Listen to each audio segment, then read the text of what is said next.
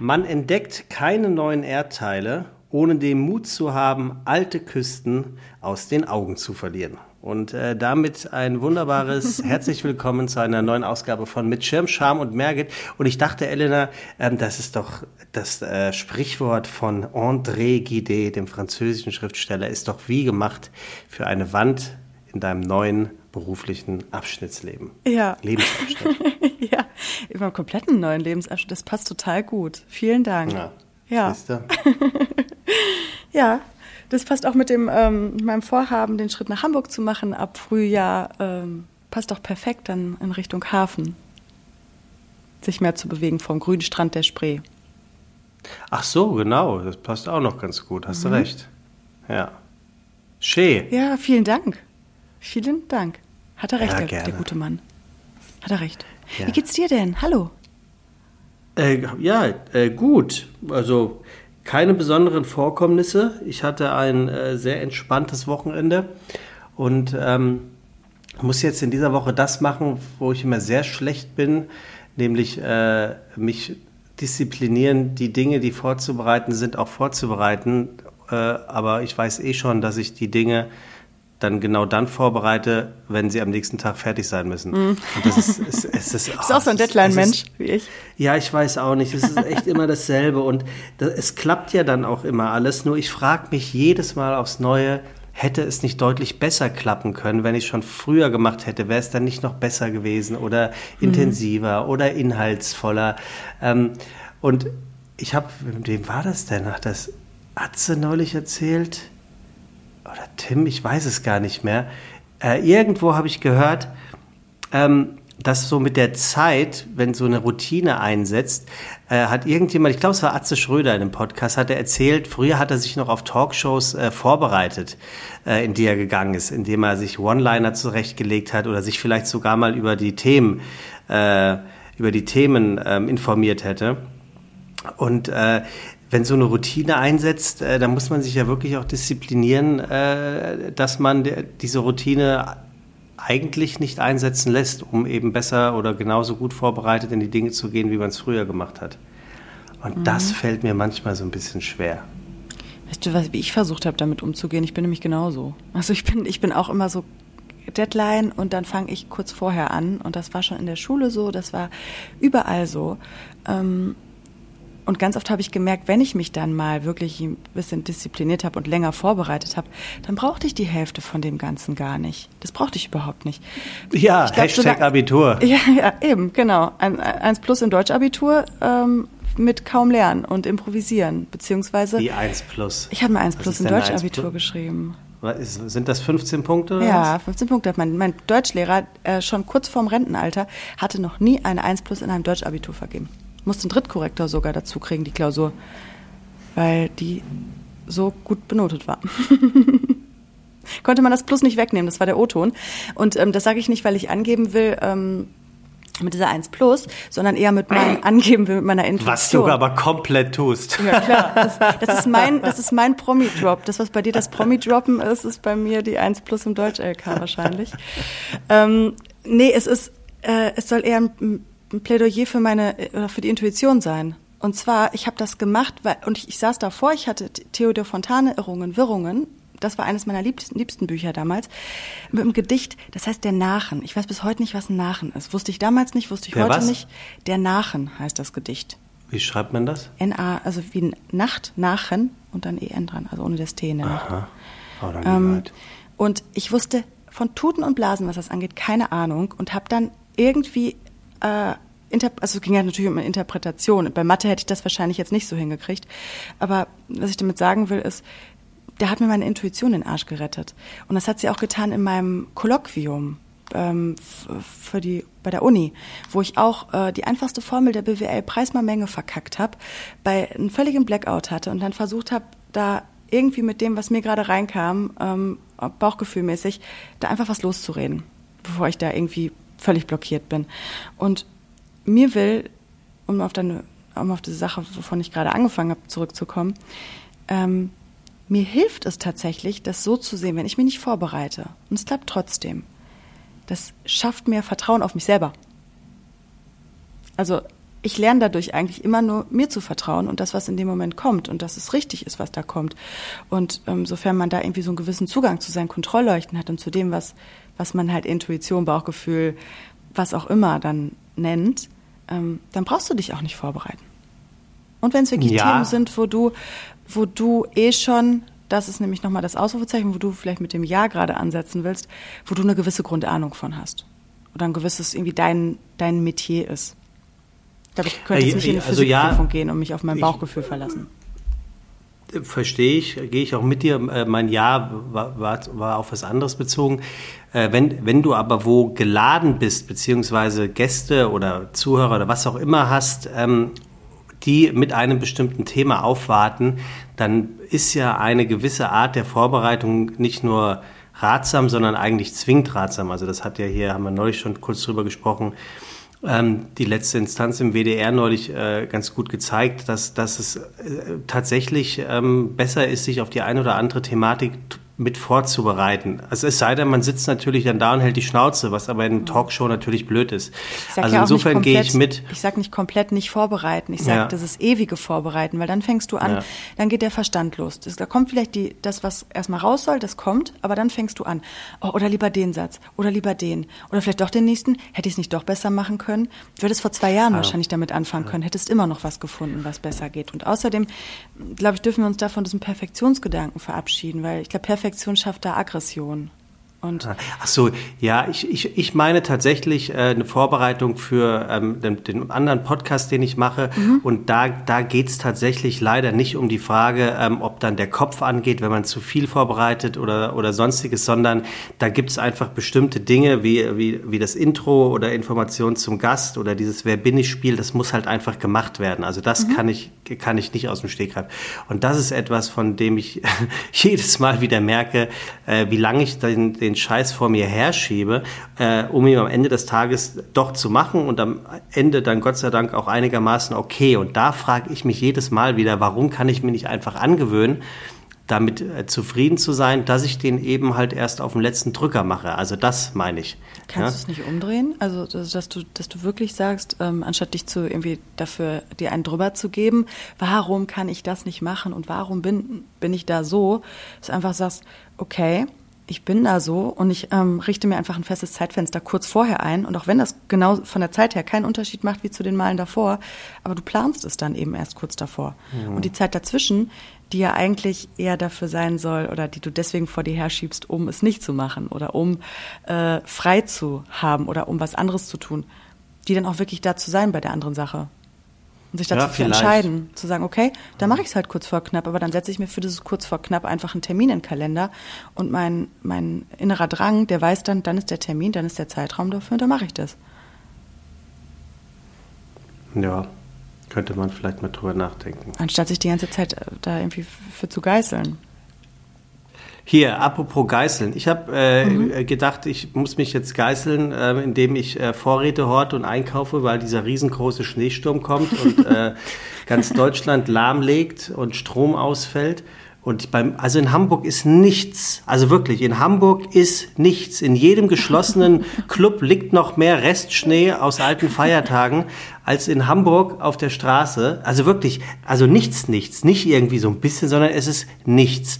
Und mich persönlich stört es nicht, weil ich finde, diese Schneegeschichte finde ich für den Moment immer schön. Und wenn es richtig katastrophal ist, so im Sinne von sehr viel auch.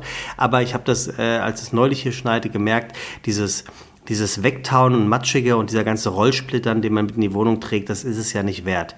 Aber dass es so enttäuschend ist, nämlich genau gar nichts da, muss ich sagen, das, das fand ich schon erstaunlich. Und, und selbst die seriösesten Medien haben doch, haben ja wirklich äh, so richtig, hat nicht der WDR, wirklich, die haben doch Sondersendungen zum Schneesturm. Wobei man sagen muss... Nee, den WDR kann man ja eh nicht mehr ernst ja, das, äh, die reißen sich, glaube ich, auch ein Ding. Die sind in einem Shit Shitstorm-Gewitter, sind so, so richtig drin, glaube ich, gerade. Tja, irgendwie. Die haben, die haben, keine Ahnung, die haben fleißig die falschen Karma-Punkte offensichtlich gesammelt ah. und setzen sich, äh, setzen sich seit einem guten Jahr zuverlässig in die Nesseln. Das machen sie gut. Alte weiße Männer an äh, entscheidenden Positionen. Ja. Vielleicht, weiß ich nicht. Ähm, ich kenne mich leider Gottes mit der WDR-Struktur nicht so doll aus, bevor ich da jetzt jemanden irgendwie in Verruf ger äh, geraten lasse. Na, sie muss ja sehr männlich sein, sonst hieß es ja WDC. Ach, Sebastian. Ich Machen wir eine dramatische. Pause nach diesem Witz. Ich mache eine dramatische Pause. sehr gut. Ja, ich, ich, ich habe also ich habe die Arroganz, das Arroganzlevel noch nicht erreicht, dass ich sch- schallend laut, laut über die Witze lache. Also nicht immer, die ich mache. Wobei den fand ich jetzt ehrlich gesagt sehr Ja, gut. gucken wir mal zehn Jahre. Naja, also jedenfalls äh. Schnee. Ich glaube, selbst ihr in Berlin habt ein bisschen mehr. Ja, haben wir auch. Also hier ist Ah. es munter flockig am äh, runterrieseln. Oder ja, aber auch nicht irgendwie Wehen. so 30 Zentimeter, auch nicht, oder? Nee, aber für Berlin ist es schon viel. Also seitdem ich hier wohne, habe ich das jetzt noch nicht gesehen, dass die Straßen zumindest auch bedeckt sind. Kalt nach ist fünf es. Minuten, nach fünf Minuten immer sofort wieder frei. Ähm, aber jetzt so, ja, es ist schon ein bisschen Kalt ist das es stimmt. bei euch, oder? Ja, richtig kalt. Väterchen Frost Ja. pustet ja hier mal direkt durch die breiten Straßen. Ja, ja, ja, ja. Also das ist, der- also das, also ich bin gestern bei, bei minus 5 Grad gejoggt und das war durch den Wind tatsächlich sehr, sehr, sehr, sehr mehr kalt, also wirklich unangenehm. Ähm, aber Berlin ist ja nochmal so richtig, äh, richtig, legt er kältemäßig immer nochmal so einen on top. Schon immer. Ich weiß, kann mich noch an meinen ersten Winter hier erinnern. Ich habe natürlich auch blöd gemacht. Äh, Das, was einem jeder Berliner dann sagt, wenn man gerade im Winter angekommen ist, der sagt, ah, hey, wer ist denn mal im Sommer gekommen? Wer ist denn im Sommer gekommen? Es ist eigentlich das Blödeste, was man machen kann.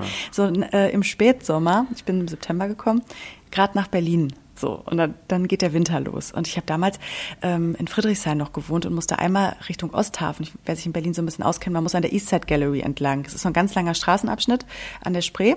Und dazwischen gab es halt einfach keine öffentliche Verkehrsverbindung, die für mich Sinn gemacht hätte. Das heißt, bei Wind und Wetter, mit dem Fahrrad und allem, ich habe mich, ich habe die Krise gekriegt, weil es so kalt gewesen ist. Und es gab einen Tag, da war so Blitzeis hier. Da ist, ähm, das ist kein Scheiß, da ist niemand ins Büro gekommen, der sich nicht einmal auf die Fresse gelegt hat auf dem Weg zur Arbeit. Und ich habe damals mein Fahrrad aus der Tür geschoben und habe mich ab, das war wie so in so einem Slapstick, ab dem zweiten Schritt aus der Tür hat sie, habe ich das, ist das Fahrrad weggerutscht gegen mein Bein und ich bin mit dem mit dem äh, Schienbein auf diese Mittelstange vom Fahrrad. Da habe ich Sternchen gesehen. Ich habe bis heute noch eine Beule da drin. Und also da der Notarztwagen kam hier in Berlin nicht hinterher, weil sich natürlich auch ältere Menschen, das war dann nicht mehr so witzig, ne, hingepackt haben, weil das, das hab ich, sowas habe ich auch noch nicht erlebt, muss man sagen. Und da sind die Winter hier schon mal manchmal ganz schön tricky. Hm, ja, das hört sich zumindest so an. Ja, Kältebusnummern, sucht sie sich euch raus. Das kann ich auf jeden Fall sagen bei solchen Also ich habe Temperaturen. bin am, ich weiß gar nicht, ich glaube Samstagabend, so also früher Abend äh, bin ich nach Hause gelaufen und es gibt hier hier in Ottensen gibt es einen Obdachlosen, der setzt sich immer mit einem Plastik-Campingstuhl setzt er sich in so einen Ein Hauseingang von der Kneipe sozusagen und ähm, dort verbringt er dann zusammengekauert die Nacht. Und ist am nächsten Morgen aber auch weg. Und dann bin ich heimgelaufen und dachte ich, fuck, ey, es ist wirklich, wirklich, wirklich kalt. Und habe äh, eine Freundin hier bei mir im Haus gefragt, ob sie noch eine alte Decke hätte, die sie nicht mehr braucht, weil ich hatte keine und ich dachte, vielleicht bringt man sie ihm rüber. Und sie hat aber auch keine und wir haben aber so eine, so eine Nachbargruppe, also vom Haus. Und ähm, dann habe ich das da so die Gruppe reingeschrieben, ähm, weil jeder kennt diesen Obdachlosen quasi vom Vorbeigehen. Und da war ich total gerührt, weil sich die ganze Gruppe sofort gemeldet hat, ey, wir beziehen Gästebett neu, äh, frisch und bring's ihm rüber, ey, wir haben noch einen Schlafsack, ey, wir haben noch eine, Ther- eine Thermoskanne Cool. Tee und haben es ihm rübergebracht. Und, ähm, und dann war es auch schon halb elf oder elf, also es war wirklich schon später Abend. Und dann hat das wirklich, haben sie das äh, irgendwie ein paar Leute aus dem Haus wohl rübergebracht. Und äh, am nächsten Morgen bin ich dann dran vorbeigejoggt. Da war er natürlich wie immer weg. Aber der Schlafsack, der hat da noch gelegen äh, und mehr oder weniger ja, irgendwie so in der Ecke rumgehangen. Und da habe ich mich noch, habe ich kurz überlegt, wie ich das finden soll. Was sagst denn du dazu als guter Mensch? Ich als guter, ich, ähm, als guter Mensch. Ähm, dank, danke erstmal für die Einschätzung. Ähm, Also man kennt es ja, ganz ja. kurz noch, entschuldige, man, man kennt es ja, dass, dass auch Obdachlose ähm, oder Leute, die halt auf der Straße leben, dass die so ihr Ding haben, am Laufen haben und ich kann es total nachvollziehen, wenn sich bestimmte Leute dann auch nicht helfen lassen wollen oder nicht, ich nenne es jetzt mal, aus ihren normalen Gewohnheiten in der Art und Weise, wie sie unter einer Brücke schlafen oder auf einem Plastikstuhl die Nacht verbringen, was auch immer, ähm, herausgeholt werden wollen. Also das kennen wir ja alle, Gewohnheiten. Ähm, und wenn sich das dann noch, keine Ahnung, mit Aberglaube vermischt oder mit äh, der Art, dass man nichts annehmen möchte, äh, weil es einem vielleicht trotzdem natürlich unangenehm sein könnte. Das, das wissen wir alles. Also, aber trotzdem in dem Moment dachte ich mir so, pff, weiß ich gar nicht, wie ich das finden soll. Und habe mich dann dafür entschieden, dass ich das gar nicht finde. Also weder blöd noch, noch, noch hast gut. Du, hast du gedacht, dass, du, dass es undankbar ist oder was hättest du jetzt da gedacht? Ich habe mich gefragt, ob er diesen Schlafsack nicht wirklich, wirklich gebrauchen kann. Ach so. Vielleicht hat er ja, auch, vielleicht hat, ist auch was mit dem Schlafsack passiert, sodass er ihn nicht gebrauchen kann. Was könnte das sein?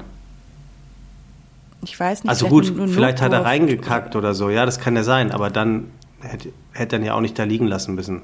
Ja, stimmt. Ähm. Theoretisch.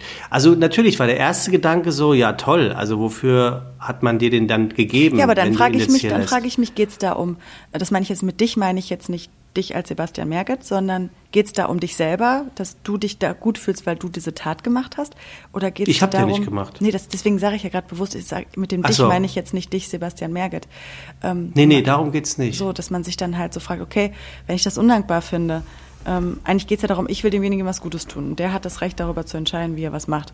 Wenn, er, wenn ich das Gefühl habe, jemand ist undankbar, dann geht es ja eigentlich viel mehr um mich und wie ich mich dabei fühle, dass ich was, was ich was gemacht habe. Und poliere ich mir dann nicht meine eigenen, ähm, meine eigenen Sachen damit auf. Ach nee, das, das finde ich gar nicht. Oft bin. Weil auch, nee. Geben macht natürlich auch glücklich und ich bin auch dafür, dass das man, das, dass man das tut. Deswegen ist aber trotzdem manchmal auch ähm, oft, wenn, wenn Leute zum Beispiel nicht, nicht äh, die Dankbarkeit dafür bekommen, die sie gerne gehabt hätten. So, das ist aber jetzt vielleicht nicht also, vergleichbar mit der Situation, die du da gerade hast. Ähm, und das kommt mir mal dazu. Vielleicht auch passend für das Thema, ja. was wir heute haben.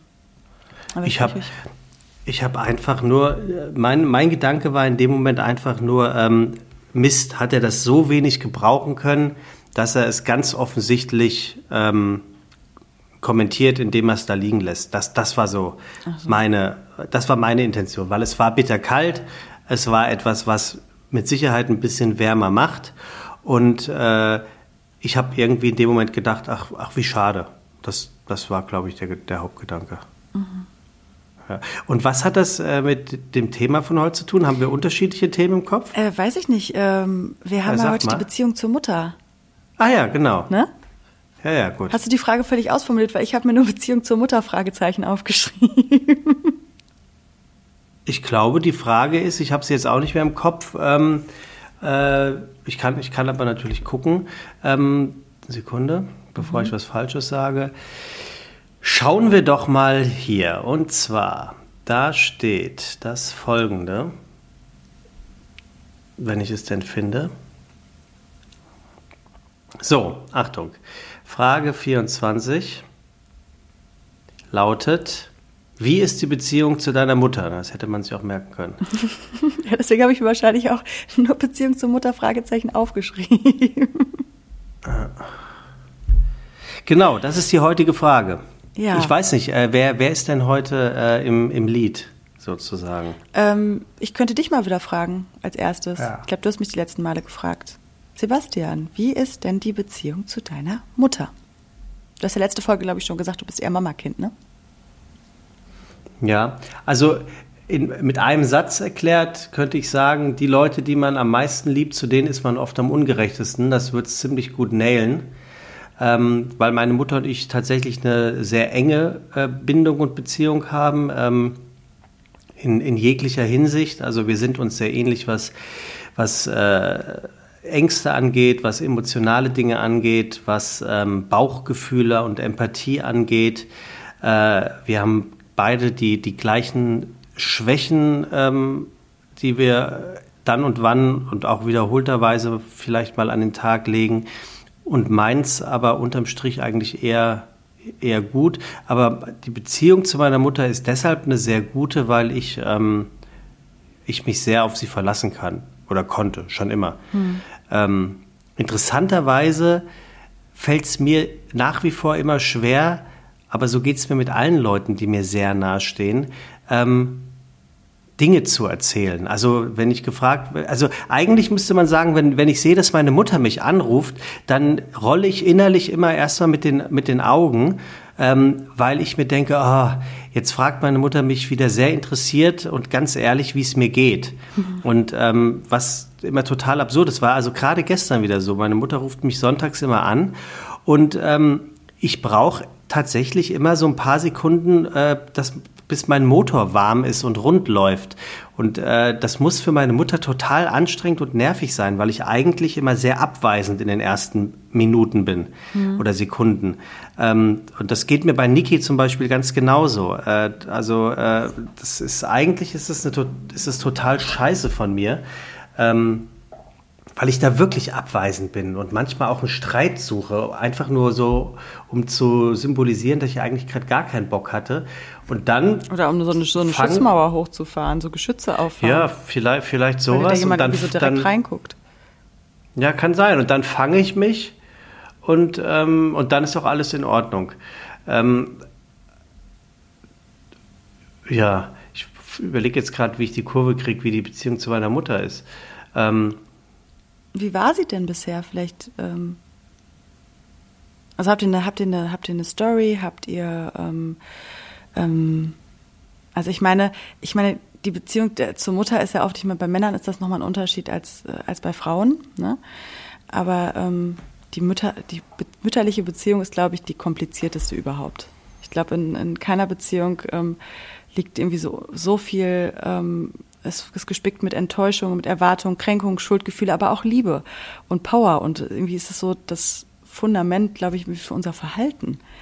Weil nicht, nicht umsonst wirst du ja in jedem, eigentlich in jedem therapeutischen Gespräch, in allen möglichen Sachen, am Ende kommst du irgendwie immer wieder zurück auf die Beziehung zur Mutter.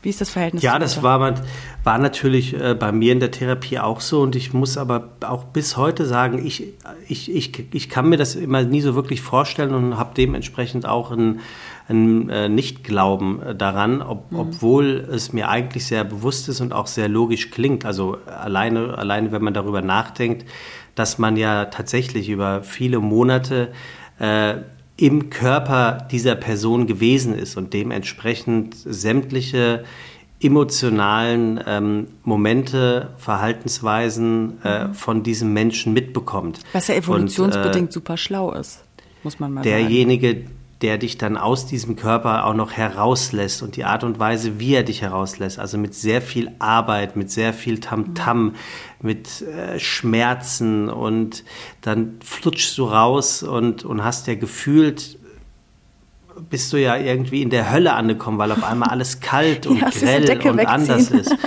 So, und dann, dann, dann holt dich dieser Mensch, der dich aus diesem Himmlischen in die Hölle geschossen hat, holt dich dann direkt und nimmt dich dann wieder in den Arm, um dich zu trösten. Also das, das kann ja nicht spurlos an einem Nein. vorbeigehen. Genauso, genauso äh, gehen auch alle die Dinge, die in den ersten Jahren des Lebens passieren, natürlich unterbewusst gar nicht spurlos an einmal vorbei. Also sprich, wie vertrauensvoll ist die Beziehung, wie nah ist die mhm. Beziehung, wie sehr stellt man sich aufeinander ein und äh, wie wenig stellen sich Angstgefühle und wie sehr stellen sich Liebesgefühle ein.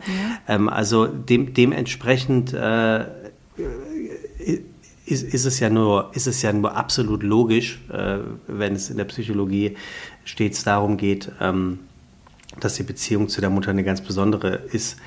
Ähm, ich würde jetzt so sagen, aus der, aus der Erinnerung, die ich habe, ähm, würde ich der Beziehung zu meiner Mutter ähm, neuneinhalb von zehn Punkten geben. Und die 0,5 Punkte gebe ich jetzt auch nur nicht, damit ich nicht 10 von 10 sagen muss. Weil ich, ich habe eine gute Beziehung zu meiner Mutter. Ich kann auch sagen, dass ich meine Mutter äh, sehr liebe und ich weiß auch, dass sie, sie das äh, bei uns, bei uns und mit uns tut. Ähm, und meine Mutter hat sich auch immer vor mich geworfen. Also es gab immer Ärger mit mir in der Schule und die musste, also die war öfters im Lehrerzimmer als so mancher Lehrer von mir, hm. weil sie ständig hinzitiert wurde. Ähm, und hat sich da auch äh, ehrlicherweise immer, immer schützend vor mich gestellt. Hm. Ähm, aber unterm Strich würde ich sagen,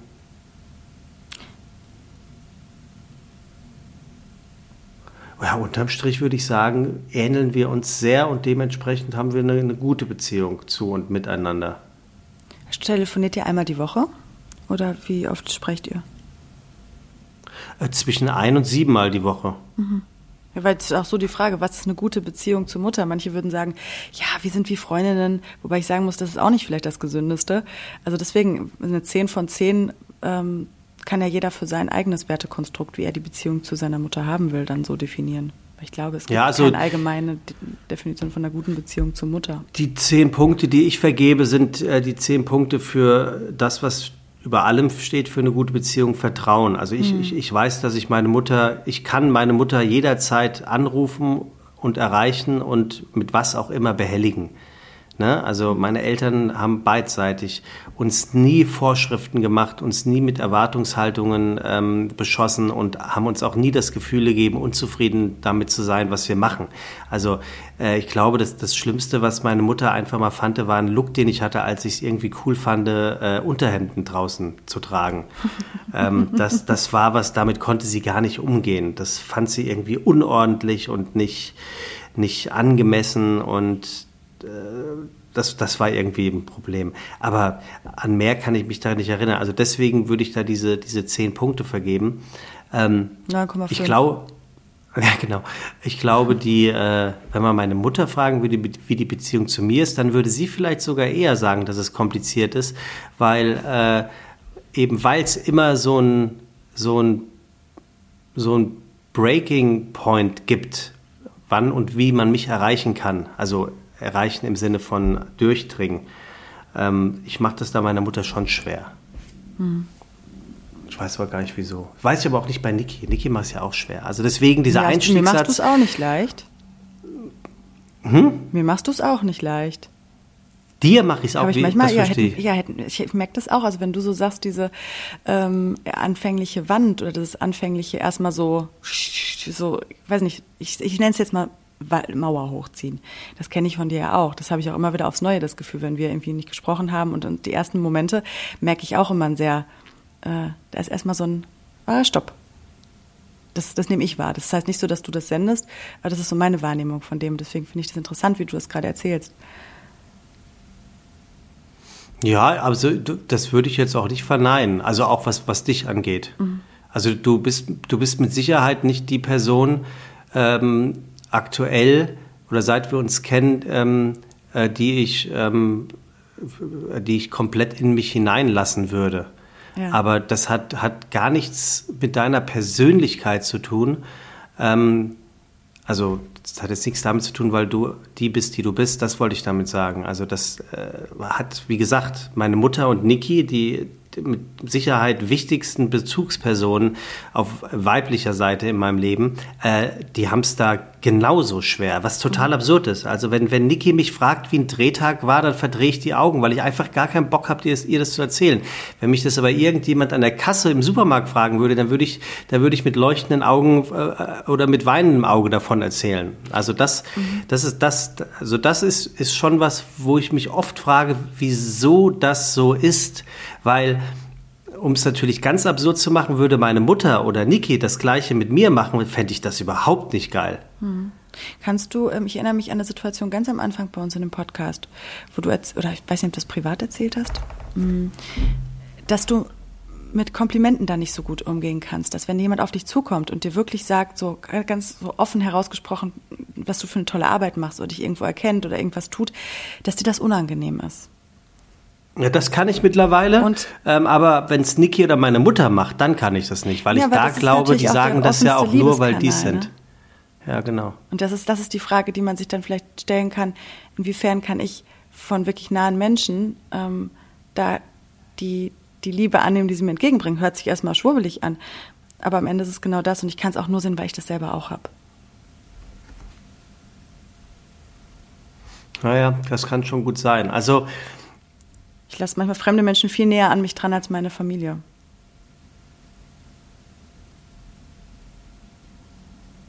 Ja, ja, ja das, das kann ich unterschreiben. das ist aber, glaube ich, auch kein Einzelfall. Das geht vielen, vielen Menschen so. Ja, das glaube ich auch. Also, ähm, meine Mutter ist auf alle Fälle ein Mensch, den ich sehr vermissen werde irgendwann. Äh, das, das, das ist völlig klar. So geht es mir auch mit ihrer Mutter. Also, die, die fehlt mir auch. Äh, auch eine ganz, ganz lustige Geschichte, also so lustig, wie das sein kann, wenn jemand stirbt. Äh, meine, meine Oma, die, das war klar, dass sie sterben wird dann in, im Seniorenstift und äh, die wollte mich unbedingt noch sehen und dann bin ich von Hamburg äh, nach in Taunus gefahren und habe sie besucht und auf der Rückfahrt nach Hamburg ist sie verstorben. Die hat sich wirklich nur noch sozusagen ähm, gehalten, um äh, ihren dritten Enkel auch noch zu sehen. Das mhm. fand ich ganz rührselig. Spannend. Das ging mit der Mutter meines Vaters auch so, mit mir. Ja, irre, ne? Einen Monat nachdem ich geboren wurde, nachdem sie mich das erste Mal dann gesehen hatte, ähm, hat sie dann auch sich verabschiedet. War auch noch mal so die, ja. die erste Enkelin noch mal sehen.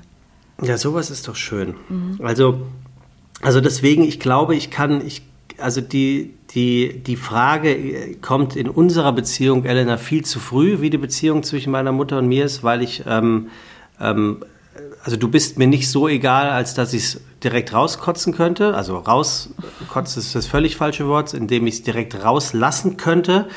Ähm, und du bist mir zu nah, als dass ich es könnte. Also insofern blöd. Dumm ja, gelaufen. Spannend. Wir befinden uns auch so auf der Hälfte von unserem ganzen, ja, oder, oder ein bisschen über die Hälfte. Ja. ja, genau. Shout, shout out an die Hater, ähm, die gesagt haben, äh, nach Folge 8 ist, ist äh, äh, Schluss. Und es war mir auch völlig klar, ich habe dir das ganz am Anfang gesagt, äh, es, es, es, ich, ich lege meine Hand dafür ins Feuer, dass es eine Person ist, die diesen ganzen negativen Scheißdreck geschrieben hat. Der hörte nämlich auch relativ schnell dann auf. Und ähm, ich, das hat mich ja anfangs maßlos geärgert. Und du hast mich damit geärgert, ja. Also du hast es irgendwie so völlig weitergegeben und dann dann hat es mich wieder total geärgert. Ähm, das war unsere, ja. war noch das Eingrooven oder das, das also, krasse ja, Auspegeln also, unserer beiden ich, unterschiedlichen Temperamente.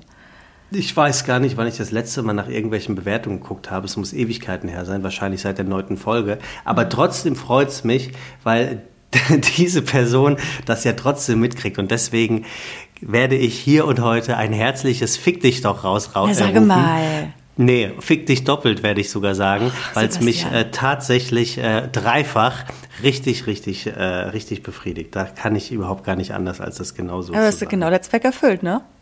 Ja, richtig gut. So Deswegen genau, ist das genau heute für mich, erfüllt. für mich ist das heute auch die letzte Folge, das habe ich ganz vergessen zu sagen. Mission complete. Nee, wie sagt man accomplished? Das habe ich nie verstanden, warum das accomplished. so ist. Ja, accomplished. Findest du es nicht auch ein komisches Wort? Mhm. Also so, wenn man, man hat doch immer so kompliziert im Deutschen oder komplett. Mhm. Und jedes Mal stolper ich über dieses Wort, warum sich das äh, so ausspricht und so schreibt und eigentlich was ganz anderes meint. Aber das frage ich mich, wenn man in so ganz viele deutsche Wörter mal so ganz genau reinhört, frage ich mich das generell. Hast du ein Beispiel? Ähm. Weil mir geht es genauso, aber mir würde jetzt ja, leider fällt, kein Wort einfallen. Ja, mir fällt ein Haufen an äh, oh, Mann. Ja, das ist immer so ein Situationsding. Das ist wie wenn man äh, einen Schlüsseldienst ja. sucht oder einen, Schuh, einen Schuster, dann fällt einem auch nicht ein, wo einer ist. Oder ein Schneider. Man sieht die immer auf dem Weg irgendwo, aber es fällt einem dann in dem Moment nicht ein. Wusstest du, dass die Schlüsseldienste im Telefonbuch immer sich mit AA eintragen, also als auf der allerersten Seite stehen? Nee, wusste ich nicht. Ja, die, ich also auch nicht, die erste dass es noch ein Seite, Telefonbuch gibt. Ja, das stimmt. Die erste Seite im Telefonbuch ist nur mit A, A, A, A, A, A, A und das sind alles Schlüsseldienste, meistens die gleichen. Weil sie auch wirklich, also was ja so absurd ist, macht gar keinen Sinn. Wenn ich einen Schlüsseldienst suche, dann gucke ich halt unter SCH, oder? Im Telefonbuch. Ja, würde ich nicht unter Da mache ich doch nicht die. Nee, das ja, ist ein bisschen kurz genau. vom Klo in die Hose gemacht. Ja, da, oh, das ist auch nicht schön. gut, ge gut gewollt, aber irgendwie hat es dann doch nicht ganz geklappt. ah, das ist auch nicht schön. ja. ja, gut. Ähm, so, und okay. du und ähm. ihr, also du und deine Mutter? Vor oh. allem, äh, wir reden von deiner leiblichen Mutter, ne? Ja. Ja. Ja. Ich hatte, ähm, oh, das ist so, ich glaube, wenn man über mich mal ein Buch schreiben sollte, oder wenn ich mal meine Memoiren schreiben sollte, ähm, dann wird das Kapitel Mutter auf jeden Fall ein sehr großes sein, weil das ist was, was mich, ähm, das hat mich so viele Jahre beschäftigt, diese Beziehung zu Muttern. Ich glaube, das ist nochmal was anderes bei Töchtern als bei Söhnen, weil, ähm, ähm, ja, ich, ich war eine ganz schöne Rabentochter, kann man, glaube ich, sagen. Man kennt ja immer diesen Begriff Rabenmütter. Und ich war, glaube ich, die Rabentochter, vor allem, weil ich direkt auch noch zwei Mütter hatte, also meine Mama und meine Oma. Und das war ganz schön für mich selber anstrengend und für sie, glaube ich, noch anstrengender. Ähm, weil, also erstmal sind meine Mutter und ich, glaube ich, total aufeinander, aufeinanderprallende Persönlichkeiten. Ich bin so als absolutes Wunschkind geboren, ähm, vielleicht auch unter einem Aspekt, ähm, das macht mich jetzt sehr glücklich. Und dann kam ich auf die Welt, die erstmal komplett anders war als all das, was man sich eventuell vorgestellt hätte. Trotzdem total geliebt. Ähm, aber dennoch ähm, haben, wo ich aussehe, halt mittlerweile wie so ein Minimi meiner Mutter, ähm, bin ich in der Verbindung direkt mit ihr sogar das komplett andere Ende der Skala. So, also da hat man, ist man komplett aufeinander geprallt. Also irgendwie ähm, war da Fleiß versus Faulheit, ähm, modisches, körperbetontes Outfit versus schlabber Oversize-Look, ähm, Unbekümmertheit gegen Sorgenmacherin.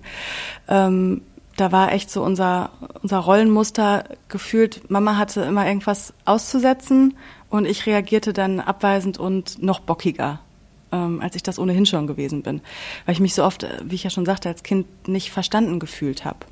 Und ähm, ich habe mich dadurch halt noch noch mehr missachtet gefühlt, was völliger Quatsch ist. Also heute als erwachsene Frau sage ich, ähm, äh, da, da hat meine Mama schon alles richtig gemacht, ne? Aber ähm, als, als Kind war das völlig, ich habe teilweise gedacht, wie kann ich denn hier in diese Familie geboren sein? Keiner versteht mich.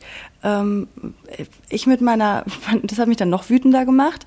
Und ähm, ich, ich glaube, ich würde jeder Mama auch raten, bei sowas ähm, die Kunst des sich auf die Zunge beißens zu lernen. Ähm, weil ich glaube, je weniger man sagt, desto eher stößt man dann ein offenes Ohr von einer sehr blockierten Tochter.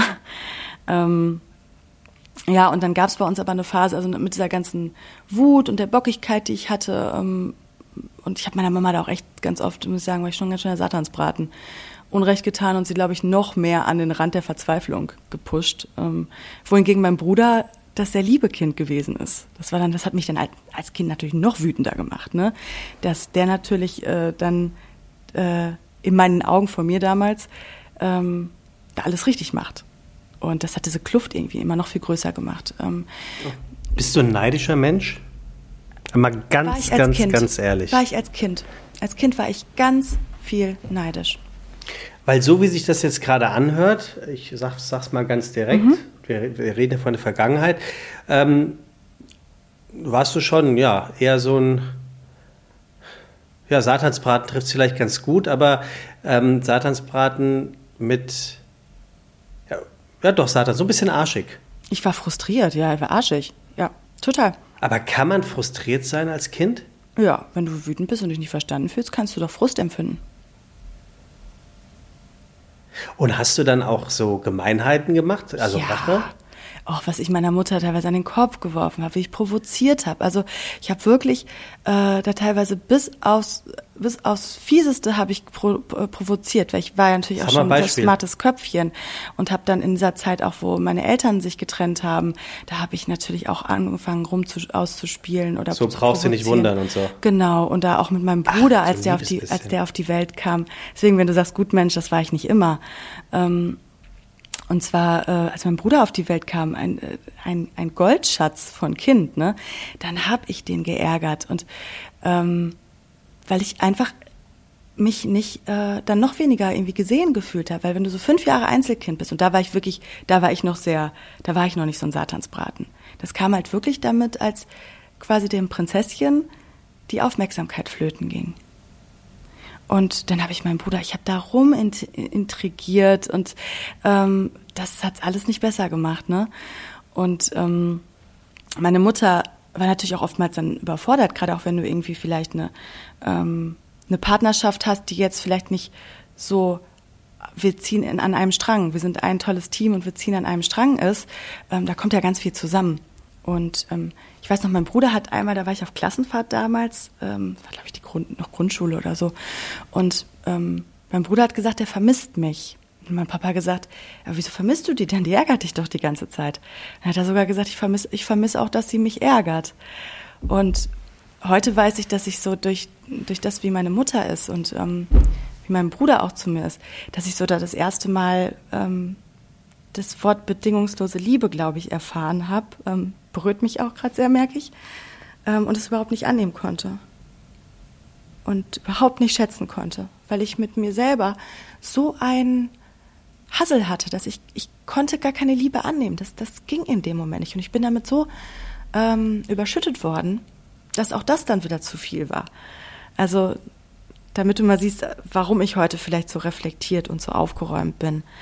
Ähm, Hat eine Mutter das Recht, sich von seinem Kind äh, emotional zu entfernen und äh, dem 16-jährigen Kind dazu sagen, es tut mir wirklich schrecklich leid, aber du warst neun Jahre lang so ein Arschloch und ich habe es wirklich versucht, aber ich, ich kann das nicht mehr vergessen. Meinst du, mhm. sowas geht? Oder ist die Aufgabe von das der Mutter, ja auch von dem Vater, aber von der Mutter zu sagen, ich habe mich äh, entschieden, ein Kind zu gebären und äh, habe damit den Vertrag der bedingungslosen Liebe unterschrieben. Mhm bis zur, also wir, wir lassen jetzt mal ja, nicht Mord, auch, dass Mord und Totschlag Vielleicht ist ja vor. das Entfernen manchmal auch eben ein Zug der bedingungslosen Liebe. Und zwar, wenn die Kinder vielleicht so auf eine Bahn geraten, dass eben der größte Service, der, den man geben kann, eben dieses sich wegziehen ist. Ja, aber das wäre dann ja kein aufrichtiges. Also ich meine, ein, ein, richtiges, aufrichtiges sich entziehen, weil die Mutter, wir reden jetzt ja nur von der Mutter, mhm. weil die Mutter sich denkt, nee, ganz ehrlich, ich möchte das nicht mehr. Es ist wie in einer Beziehung. Das ist, ja, es ist nicht mehr so, dass ich dich nicht liebe, du bist mir einfach so egal geworden. Natürlich, es gibt es. Es gibt doch genug Leute, die, ähm, die keine gesunde Beziehung zu ihren Eltern haben, im Sinne von gar keiner Beziehung auch. Dass man, oder dass Sachen vorgefallen sind. Ich glaube, es gibt jede Facette der Beziehung, die man, ähm, die man haben kann. Also gerade eben, gerade dieses Mütter-Töchter-Konstrukt ist einfach so, so vielschichtig und so viel umgedrehte Rollen, weil ich war dann zum Beispiel nicht immer nur ein Satansbraten. Ich habe dann irgendwann hat sich das bei uns geändert, als sich meine Eltern trennten. Da bin ich dann war so ein bisschen die umgekehrte Rollenverteilung.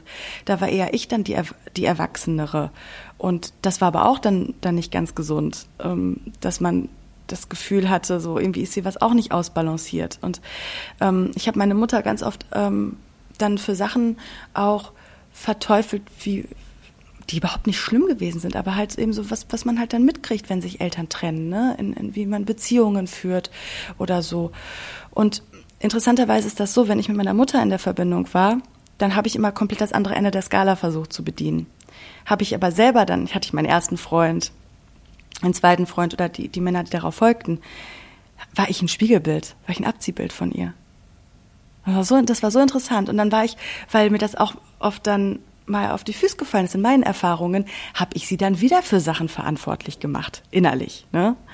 Ähm, dass ich so bin, wie ich bin. Und ähm, das war dann, das hat mich selber innerlich so ähm, gestresst auch, dass ich irgendwann gesagt ja, habe. Das frustriert ja auch. Das ne? frustriert ne? total, weil dann ich habe dann immer diese, diese Rührung oder diese Liebe zu ihr, die habe ich immer empfunden, wenn ich wieder aufgelegt hatte und dann wieder gedacht habe, was, was, was hast du jetzt gerade schon wieder am Telefon gesagt? Weil die musste einen lieb, lieb gemeinten Satz sagen oder einen Satz, den ich in dem Moment als, weiß nicht, blöd oder naiv empfunden habe, völlig unberechtigt. Und ich bin hochgeschossen wie. Ja gut, aber das ist ja genau das, das ist ja genau das, um äh, quasi mal meine Beziehung mit, zu meiner Mutter mit reinzubringen, wovon ich berichtet habe. Mhm. Also da kann, das, das kann ich total nachvollziehen, was du gerade sagst. Also auch dieses, dieses, oh, Mama, äh, dieser oh, Moment so. nach dem Auflegen, dass es einem wirklich leid tut. Ich weiß mhm. nicht, wie es dir geht. Ich habe Gott sei Dank keine Probleme, es zu erkennen und die Entschuldigung dann auch, auch auszuführen. Und auch das ist dann natürlich die Qualität von, von meiner Mutter, dass sie die Entschuldigung in, in den aller, allermeisten Fällen auch annimmt. Es sei denn, mhm. ich habe mich komplett äh, daneben genommen. Aber das kenne ich zum Beispiel total. Also, dass man am Telefon dann wirklich, ähm, also da, da, da, kann sie dann auch machen, was sie will. Sie würde immer eine Verbalschelle in dem Moment kriegen. Mhm. Das ist ganz, ganz seltsam. Da flatscht man so rüber, da würde man mit keinem anderen wahrscheinlich so reden. Vielleicht noch mit sich selber ein bisschen schlechter. Aber das ist geht's, wirklich. Hm? Geht es dir denn in der Beziehung zu deiner Mutter oder ging es dir auch so oder wie ist es heute, ähm, über, über erfolgreiche Dinge zu reden? Also würdest du deine, also ich würde zum Beispiel meine Mutter nicht anrufen und freudestrahlend erzählen, dass irgendetwas geklappt hat. Ich Doch. weiß aber nicht wieso. Doch, mittlerweile schon. Also das ist, ich konnte es damals nicht. Ich konnte damals nicht gute Sachen teilen, weil sie wäre ja auch maßgeblich daran beteiligt gewesen, ne? Das Ach, ist wirklich? Ja, das ist ja auch das, weil, weil guck mal, ja, das, das ist krass. Das, habe ich mal gelernt in, und das fand ich ein ganz schön Gamechanger. Ähm, ich habe echt viel die Beziehung zu Eltern durchleuchtet ähm, auf meinem Weg. Und zwar, mh, wir haben ganz oft unbewusst Vorwürfe manchmal bewusst, wie in meinem Fall, aber auch unbewusst Vorwürfe gegen unsere Eltern. So, die irgendwo mit uns in uns drin noch mitschwingen, bis zum Erwachsenenalter sogar. Und Eltern, das Einzige, und das finde ich sehr berührend eigentlich und auch so simpel, das Einzige, was Eltern möchten und das Ziel der Eltern ist, dass die Kinder glücklich sind. Das ist das Einzige, was Eltern möchten. Dass Kinder ja, glücklich sind. Im Idealfall, genau. Wenn die Eltern auch gewiss gesund sind vielleicht. Genau. Psychisch oder, oder so, würde ich jetzt mal behaupten. Und wenn wir noch Vorwürfe gegen unsere Eltern haben, die können noch so tief in der Murke liegen, ne? Wir werden immer irgendwas dafür tun, ähm, damit unsere Eltern nicht hundertprozentig glücklich sind, damit sie nicht sagen können, ich habe alles richtig gemacht. Das ist nee, so, das kenne ich gar nicht. Mir wird mal diese Frage gestellt, so, wer hat es verdient, wer hat es nicht verdient, dass du glücklich bist? Die dreht erstmal im Kopf ein bisschen was, aber das soll sie auch. Ich wiederhole sie nochmal. Wer hat es nicht verdient, dass du glücklich bist? Und ja, ich habe das, schon verstanden, aber was ist denn deine Antwort darauf? Ähm, meine Antwort war ähm, gerade so bei dem Thema, meine Mutter zum Beispiel, die wird sich, hat sich jahrelang, hätte sie sich immer total dafür, dar, darüber gefreut, wenn ich einen festen Partner habe. Und weil das auch so in ihrem Wertekonstrukt ist, das glaube ich ein Punkt, der sehr wichtig ist oder sehr glücklich machend, Familie und Partner. Und ich habe jahrelang alles dagegen getan, bloß nicht das zu erfüllen. Bewusst oder unbewusst. Ich habe sogar so weit getrieben, dass ich gesagt habe, nee, ich und Kinder, das kannst du mal völlig vergessen. Innerlich, na klar, natürlich möchte ich Mutter werden. Ich konnte sowas aber nicht zugeben. Und wenn, glaube ich, eine Frau gerade mit ihrer Mutter, was das angeht, Problematiken hat, dann bleibt ihr auch eine Riesentür verschlossen zu ihrer eigenen Weiblichkeit, zu ihrer eigenen ähm, Form von Frau sein, weil das ist nämlich die Wurzel von dem Frausein von uns wie wir mit der Beziehung mit unserer Mutter grooven, sozusagen. Und ich hatte halt unterschwellig immer noch diesen Vorwurf, dass sie, ich wollte eigentlich auch nur, dass sie nichts, Sachen nicht richtig gemacht hat. So, das war bevor ich halt auf diesen Weg gegangen bin mit, ich beleuchte mich mal selber und ich mache die Therapie und so. Ähm, weil ich, ich konnte ihr das nicht eingestehen, dass ich das mir genauso wünsche wie sie und dass ich das alles richtig mache und dass das genauso ist. Und wenn wir da halt immer noch weiter unbewusst gegen unsere Eltern einen Vorwurf hegen, dann kann der uns ähm, unsichtbar ganz schön immer wieder das Beinchen stellen, uns dann halt in Situationen reinmanövrieren. Naja, aber wobei das, was du jetzt erzählst, ähm, ja, das ist ja fast schon ein bisschen perfide gewesen, was du da gemacht hast. Das Leben ist manchmal perfide. Ich habe das ja nicht ja, bewusst ich, gemacht. Ich, ich, kann das ja nur so erzählen, dass es sich jetzt perfide anhört, weil ich das durchleuchtet habe. Die meisten Menschen, die halt eben in solchen Situationen stecken, so wie ich auch damals, die merken das ja gar nicht. Die denken, das ist der einfache Gang der Dinge. Das muss ja auch nicht nur mit Mutter-Tochter sein. Das kann in Beziehungen passieren. Das ist immer, wenn unser Unbewusstes halt, ähm, das ist wie ein Elefant. Wir sind mit unserem Bewusstsein, sitzen wir wie eine Maus da drauf und versuchen zu lenken, aber es steuert was in eine ganz andere Richtung. Und diesen Elefanten, den sehen wir aber nicht. Hm. Deswegen ist es so perfide. Ja, es ist perfide, wenn man es nicht durchblickt. Und gab es denn mal Momente, wo deine Mutter dir dann signalisiert hat, äh, ja, schön, Elena, dann mach das halt. Ich, äh, du hast recht und ich habe meine Ruhe. Mm. Wo bei du dann so gemerkt dann, um, hast, so, oh, um von fuck. dieser einen um Storytelling bei mir und meiner Mutter zu bleiben. Ähm, ich habe dann als ich angefangen habe, das zu reflektieren, weil ich hatte dieses, immer wenn ich aufgelegt habe, wie ich mich danach, ich habe mich einfach schlecht gefühlt. Und es tat mir unglaublich leid. Und dann habe ich diese Liebe gespürt für diese Frau und auch gleichzeitig so, Elena, warum bist du denn so? Mann, warum kannst du das nicht zulassen? Warum kannst du das nicht zeigen? Und ich habe mir irgendwann mal innerlich die Frage gestellt, was wäre jetzt, wenn sie von heute auf morgen nicht mehr da wäre?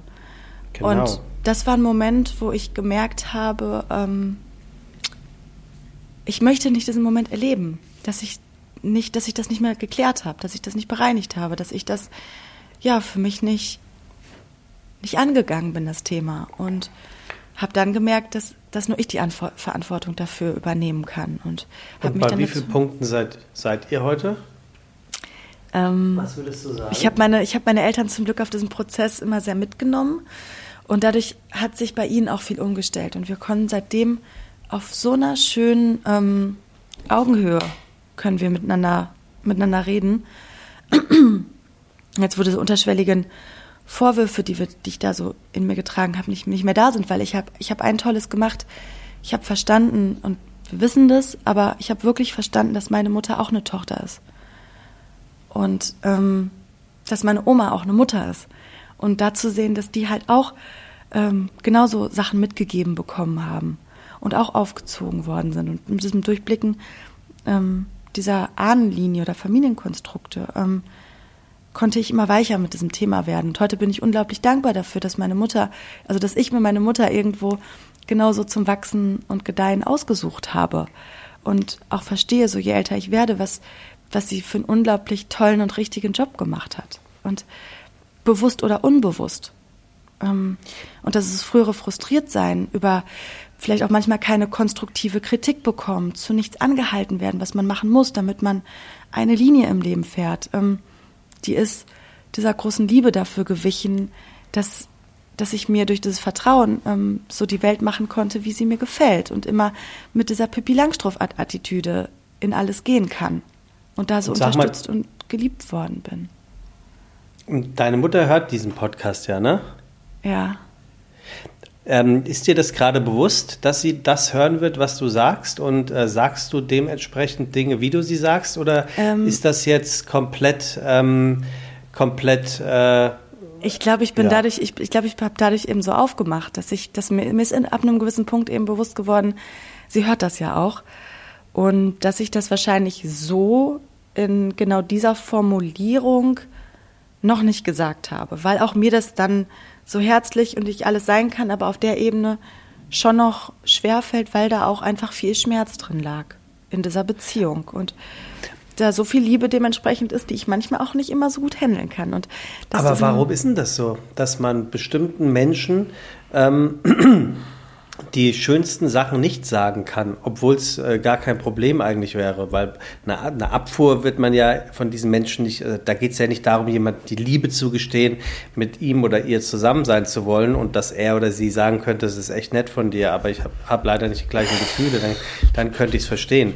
Aber wenn es um sowas, eine emotionale Bindung geht, die man mit Worten untermauern will und jemanden ja auch glücklich macht, weil man ihm oder ihr sagt, ey, ich, ich liebe dich. Ähm, warum fällt denn das so schwer? Ähm, also wenn ich jetzt mal ganz ehrlich Was glaubst bin, also wenn ich, wenn ich da wirklich ganz ähm, ungefiltert rausspreche, dann ist es, weil ich, ich habe lange Zeit nicht gedacht, dass ich die Liebe wert gewesen bin. Ich habe lange Zeit, ich konnte mit diesem, mit diesem Laster an bedingungsloser Liebe, ich konnte damit nicht umgehen, weil ich es in mir selber nicht so gesehen habe. Die, junge, die jüngere Elena, die hat das nicht gesehen. Die hat nicht gesehen, obwohl man ihr das andersweitig vielleicht gesagt hat, aber weil ich es für mich selber nicht sehen konnte. Weil du kannst ja, immer nur so ja viel Liebe empfangen, ähm, wie du die selber überhaupt für dich spürst. Da haben wir ja schon mal drüber gesprochen, dass das wie so ein Container ist. Und wenn das Thermostat bei dir sehr, sehr auf Gefrierpunkt geregelt ist, innerlich, dann kann da jemand mit 40 Grad plus kommen. Du wirst immer wieder es dazu bringen, dass du auf dem Gefrierpunkt bleibst. Ja, aber es könnte ja auch sein, dass es einen, einen Moment zwischen deiner Mutter und dir gegeben hat, vielleicht erinnerst du den ja auch gar nicht, also gesetzt den Fall, dass es ihn gegeben hat, wo du, wo du so enttäuscht warst oder wo, du, wo für dich so klar war, alles klar, das, was hier gerade passiert ist, ist eigentlich der Proof dafür, dass ich äh, diese Liebe nicht wert bin. Und es kann ja sein, wenn es das gegeben hat, ähm, dass das auch völlig missinterpretiert war oder durch völlig. einen blöden Zufall so passiert ist. Da gibt es also, einige, ähm, einige ganz hm. kleine banale Situationen. Weißt ähm, du da noch was?